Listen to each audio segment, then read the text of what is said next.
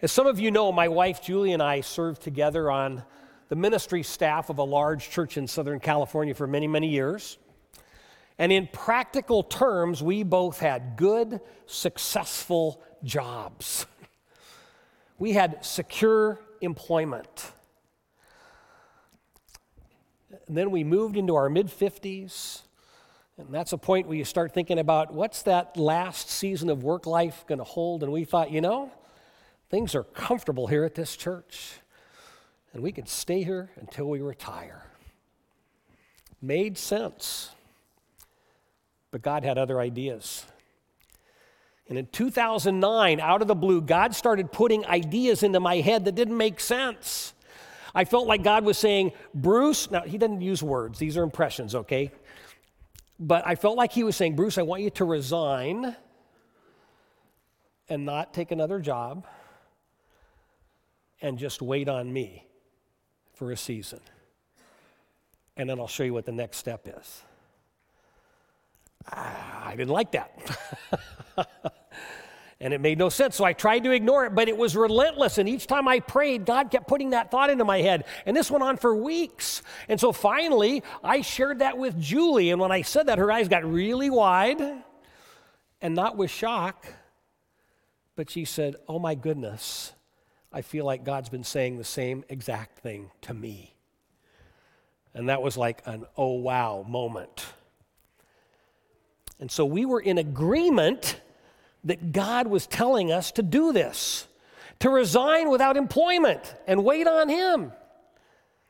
By the way, 2009 wasn't that long ago. Most of you probably remember your history. Remember what that year was called? The Great Recession. we were in the midst of a huge financial downturn as a nation. And sensible people don't leave a good job when there's no other employment, and sensible people don't leave a good job when there's no other employment in the middle of a recession. and in order to live and do what God asked, we'd have to rely exclusively on our savings. Now, now none of that, none of that is the kind of decisions that financial planners recommend. yeah, we've got some financial planners in here and they're nodding and agreeing, right? We don't do that. That doesn't make sense. And so God made a plan very clear and we were reluctant to do what He asked. And as we continued to talk and pray, one day we realized that our hesitancy wasn't really about jobs and finances. Ultimately, it was an issue of faith. Julie and I had to decide do we have confidence in God? And if the answer to that question is yes, then we need to believe Him. We need to do what He asks, forge ahead, and trust that the outcome will be in our best interests. And so we resigned. And we gave ourselves what we wound up calling a self financed sabbatical. and then we devoted our time to prayer to studying and reading Scripture, spending time with our small group, and saying, okay, God, what is it you want to do in us? What's next? We had no idea how long that season would last, and it lasted over a year. And God used it to draw us so much more close to Him, so much more close to each other. And there was a monetary cost to that sabbatical. But the spiritual return on that investment was immeasurable. Oh, it was so worth it because God met us and changed us. He molded us and shaped us in new ways, and He opened us to new possibilities. He used that season to bring us to Oregon in, 2000, in, in 2010, which is something would never have been on our radar. Never would have been on our radar without that season of sabbatical. And as I stand here with you, I think about, you know, if we hadn't come to Oregon, Julie and I wouldn't have had the privilege of becoming part of this church family. Th- those months of waiting on God and learning to trust Him in the face of an uncertain future that He put us into oh, those were some of the most difficult and yet most exciting times of our life. And I have to tell you that our emotions alternated at times between incredible fear and intense excitement. But when it all played out, here's what we learned our confidence in God had not been misplaced. God is worthy of our confidence. And when He prompts us to do something, and when we believe what He asks us to do and we act on it, He comes through. Confidence in God. That's what the Apostle John wants to imprint on our minds and hearts today. That's what he wants to, us to walk away with as he wraps up this letter to the churches. And as we're going to see in these final verses of 1 John, he's going to highlight three distinct ways in which we, God's people, can live with confidence. And the first is confidence in prayer. So let's look at 1 John chapter 5 starting in verse 13. The apostle John says, "I write these things to you who believe in the name of the Son of God." In other words, writing to Christians, that you may know that you have eternal life. And this is the confidence that we have toward him that if we ask anything according to his will, he hears us. And if we know that he hears us in whatever we ask, we know that we have the requests that we have asked of Him. Now, prayer is something that many of us, hopefully most of us, do routinely. But if we think about it, prayer is a very strange and unusual form of communication. And to put this into perspective, let's think of, our, of, of communication in human terms. And, and we live in an age of technology, and so we may not realize it or think about it, but for most of human history, you only could talk to a person if they physically were present. The idea of having a conversation with another human being located in a different city or a different state or a different country, that belonged to the realm of science fiction. If two ancient businessmen wanted to negotiate a deal, they had to travel and get together and talk face to face. That was the way of the world until a couple hundred years ago.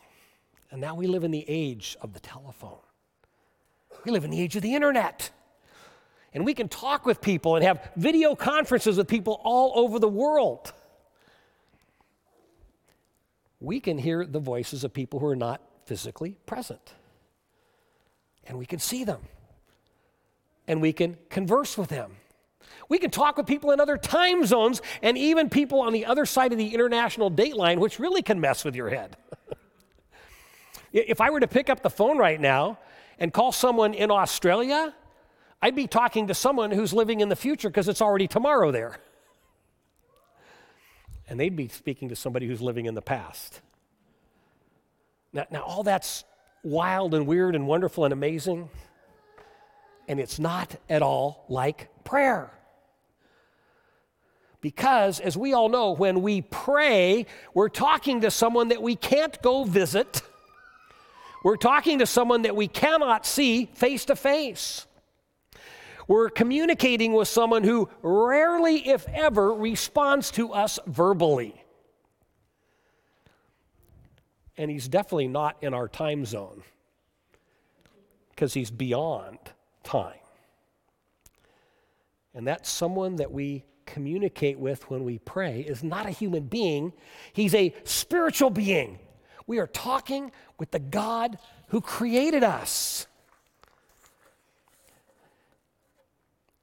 And it's so easy to take prayer for granted, but it's mind blowing to realize just who we are communicating with when we pray. And because our prayers are verbal, and they largely go in one direction, us to God, who seldom talks back, right? Well, then it's understandable that we, we might wonder when we pray, does God actually hear me? And that's what the Apostle John wants to address. He wants to quell any doubts on that score, so he tells us unequivocally that God does hear us. And he says we can be confident, confident when we approach God in prayer. And that confidence grows out of two amazing facts. First, God has promised us eternity, which is a reminder that He is eternal. He is beyond space and time. And therefore, God is not constrained by anything in this world. And as a result, God does have the ability to hear our prayers and respond to them in ways that we can understand and in ways sometimes that we never will fully understand because He is an eternal being. And second, our confidence in prayer grows out of God's love for us, which John has talked about repeatedly th- throughout this letter. A loving father listens to his children. However, when it comes to God's responses to our requests, there is one qualification. The Father does not indulge us by just giving us everything we ask for. Now, we know from numerous other scriptures that God always responds to our prayers in some way. And sometimes He says yes, sometimes He says no, sometimes He says wait. Sometimes I'm praying for God to change someone else, and God says, No, I need to change you. right? He responds in all kinds of ways. But what John wants us to understand here is that God only says yes to our prayers when they line up with His will. You see, He only gives us what's best for us because he sees things that we don't see. And so when we ask for things that we don't need or things that aren't good for us, then his answer is going to be a loving no. And the fact that God doesn't always indulge every request with a yes actually reveals then one of the purposes of prayer. Rather than approach prayer as a way to get things from God, prayer is most beneficial when we approach it as a way to get our hearts and our minds lined up with God's intentions for us. And so we can pray and learn from God. So we pray and we watch and listen and see how God responds, and we learn from that. We pray and then we pay attention to the thoughts and impressions that God puts into our minds and we learn from that. We pray and then see what wisdom God brings into our lives through the people around us. Maybe God is speaking through them to give us some insights and answers. We pray and then we see how Scripture speaks into the situations that we are praying about. And the more that we do these kinds of things, the more our understanding will increase, and the more that we will want what God wants for us. And then increasingly, as we grow in wisdom and faith and understanding, more and more our prayers reflect God's will. Like the child who learns, I don't go to dad and say, I want candy all day. They don't bother asking because they know dad will say no because candy all day isn't good for them, right?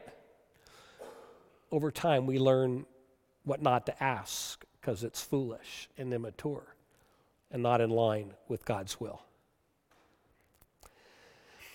Many years ago, Christian author George MacDonald addressed this issue and he wrote He who seeks the Father more than any gift he can give is likely to receive what he asks for because he is not likely to ask amiss. That's kind of old fashioned language and an old fashioned word. But it reveals a timeless truth about how to have confidence in prayer. We have confidence in prayer not because we come to God as if He's a cosmic vending machine who dispenses stuff to us upon request. We have confidence in prayer because we know that God is our loving Father and He only has good things in store for us. And this means we can have confidence in prayer even when God says no. Because his no is better than our desired yes. We seek the Father in prayer to spend time with the Father, not to get goodies from him, but to let, it, to let him just lavish his love on us and mold us and shape us. And we become more and more like Christ then every day. And our prayers reflect his will. Confidence in prayer. That is one of the rich, rich benefits of living each day as a child of God. And then John, John goes on to tell, tell us that because we have confidence in prayer, then we also can have confidence over the destructive forces of sin in our lives. Let's continue on, verse 16.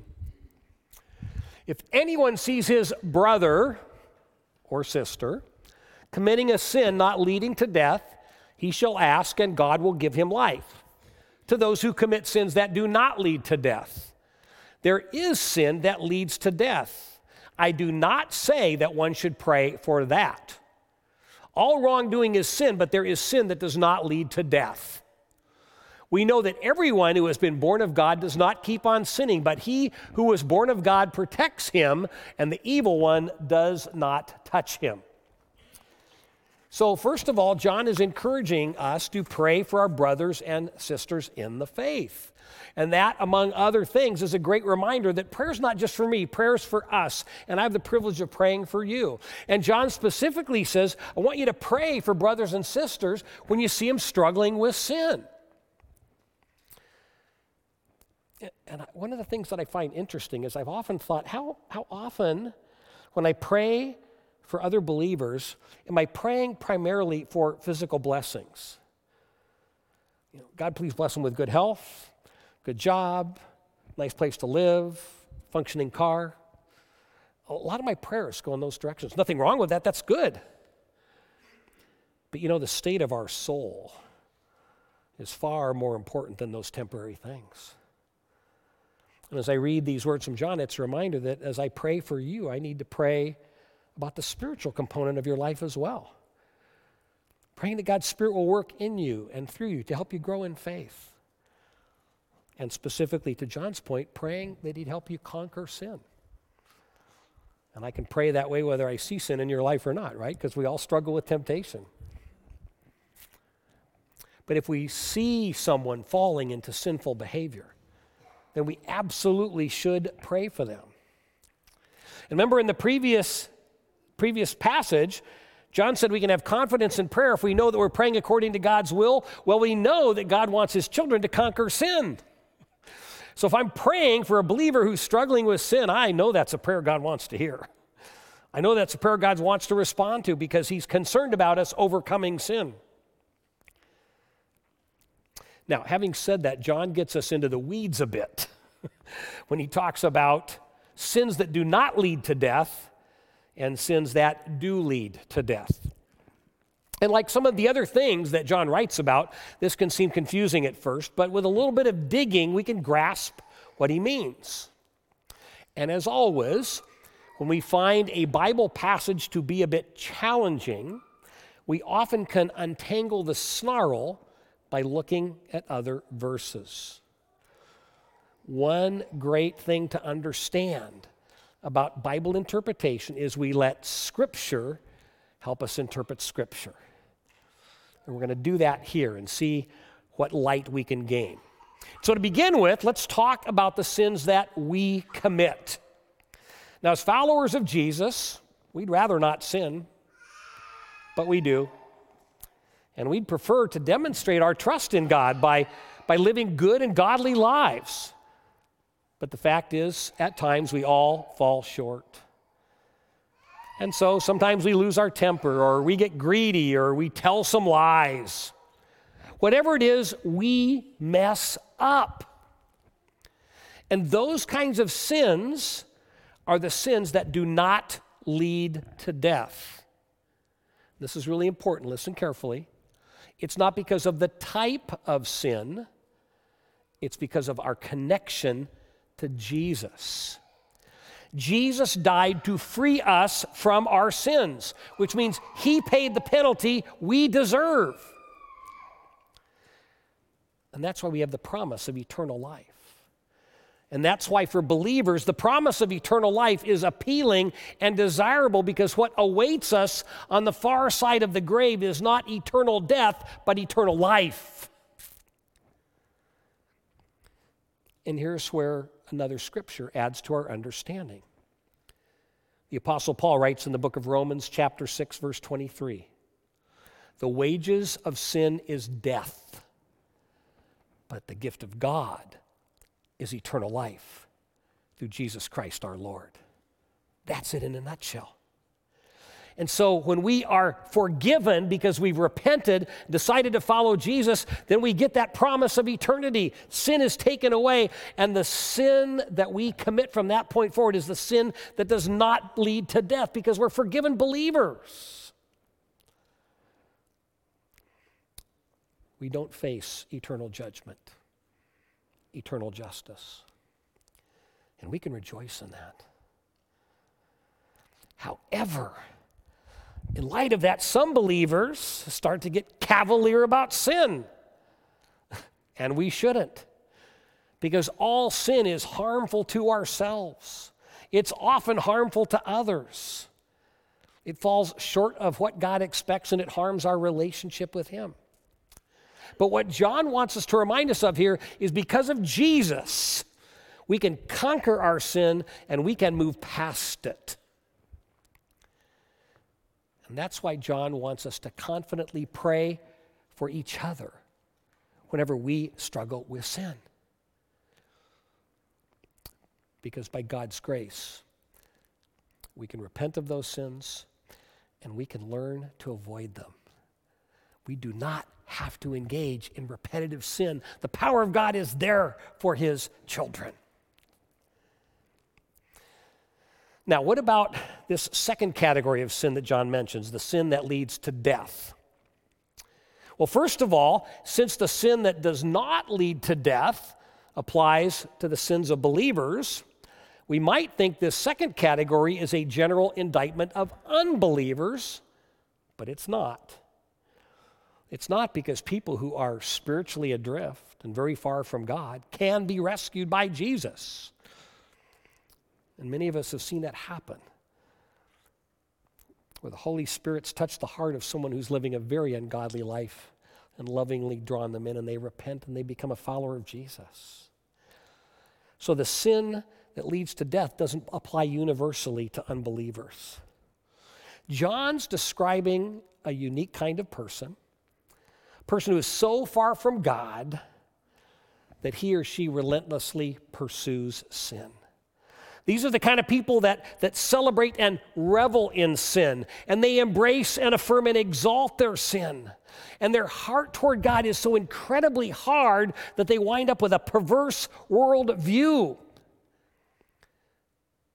And they reach a point where they even can look at good and call it evil, and evil and call it good. These are people whose worldview is so distorted that they invert and pervert truth. And once again, here's where another scripture helps bring some clarity.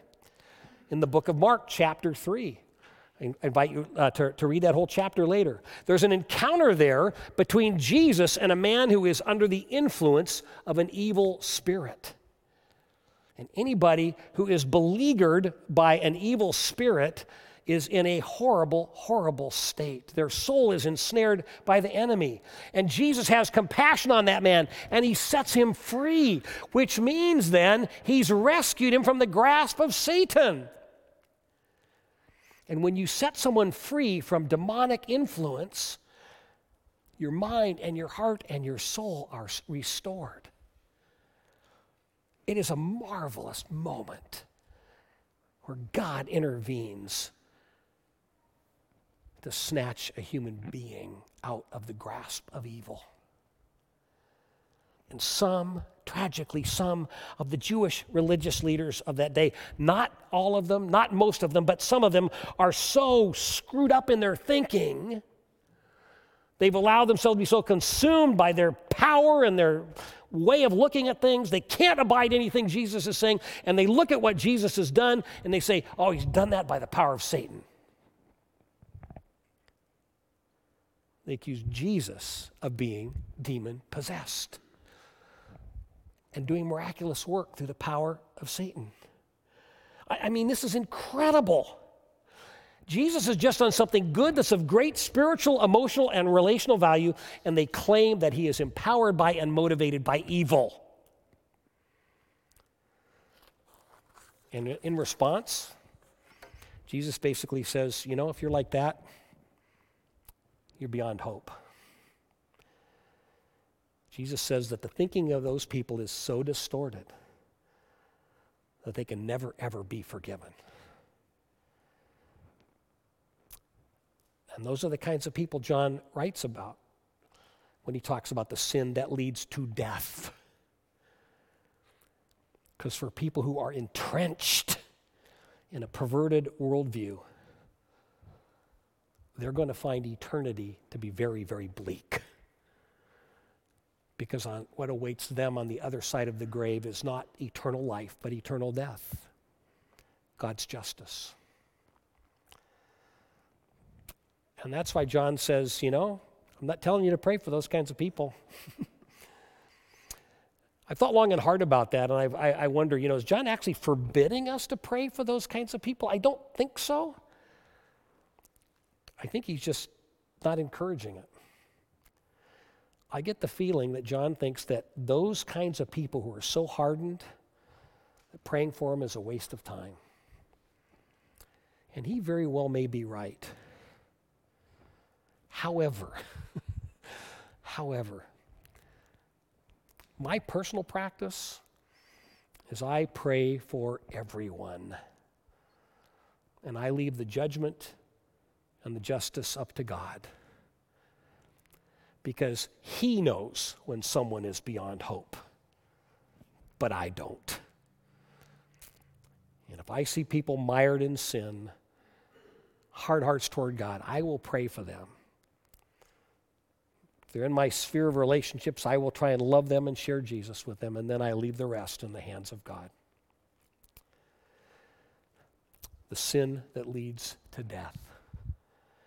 We don't need to fear that because it doesn't apply to us if we're followers of Jesus. And that's the good news. That's the bottom line. That's why this is so encouraging. We are set free from the power of sin. And yes, we may sin, we probably will, but we have the ability to resist, we have the ability to conquer. And yes, we will lose some battles from time to time.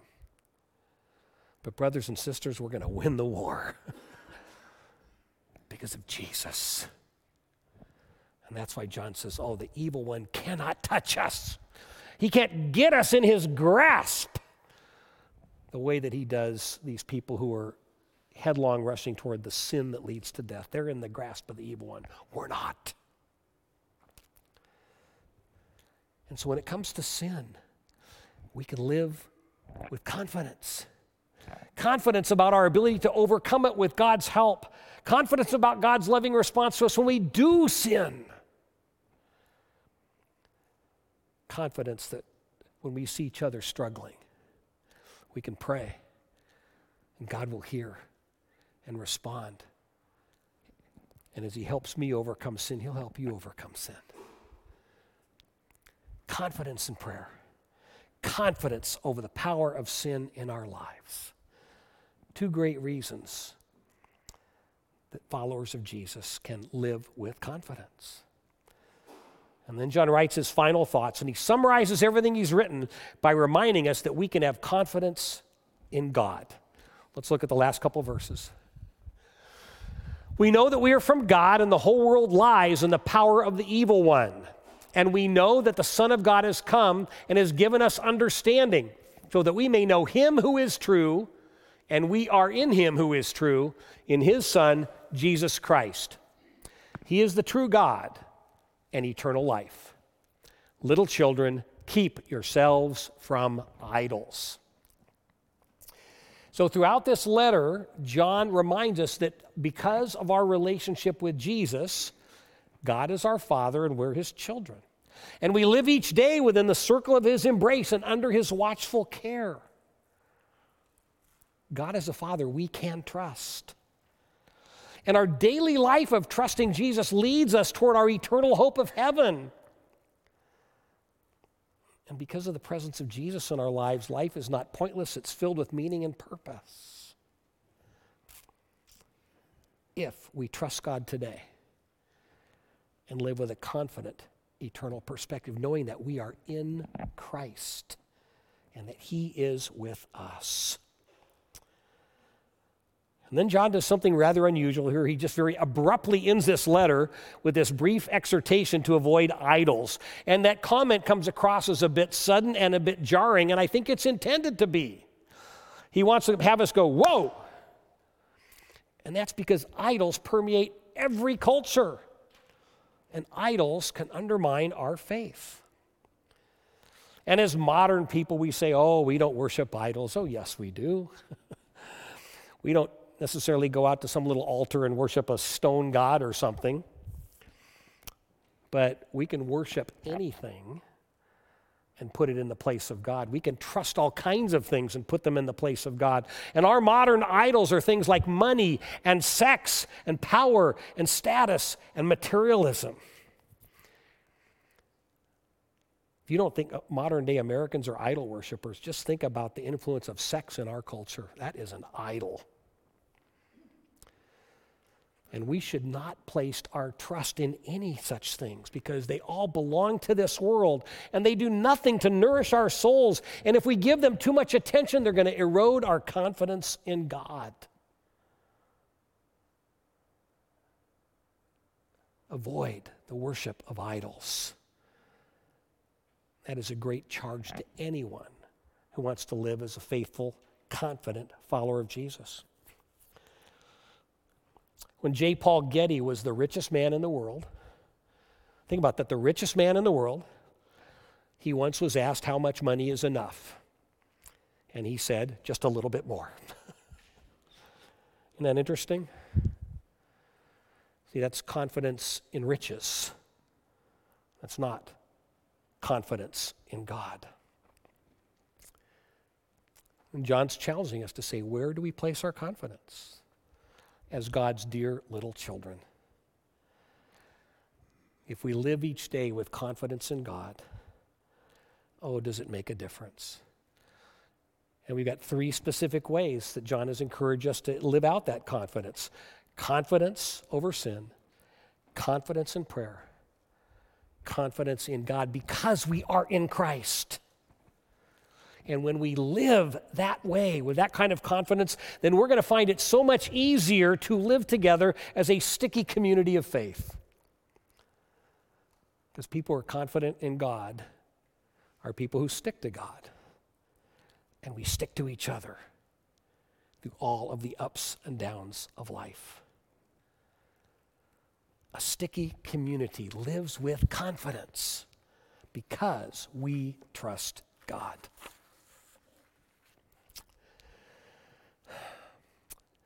During the Iraq War in the early 2000s, a soldier named Kelly Benton was in the midst of a battle in the town of Baqubah. And like all urban battles, this was one where soldiers and civilians were in close proximity. And that's never good. Kelly was in the midst of this firefight and he saw a building near him get hit by a shell, and the building started to collapse. And just before the walls hit the ground, a man ran out of that building holding his young son by the hand. And the yard was filled with thick smoke, and bullets were flying around, and the man needed a place to hide. And he saw a shell hole, and he made a beeline for that, thinking that could be sanctuary. Kelly and his platoon tried to give that man covering fire so he and his son could get to safety. And the man got there, and the hole was too deep for them both to jump in together. So the man jumped in first.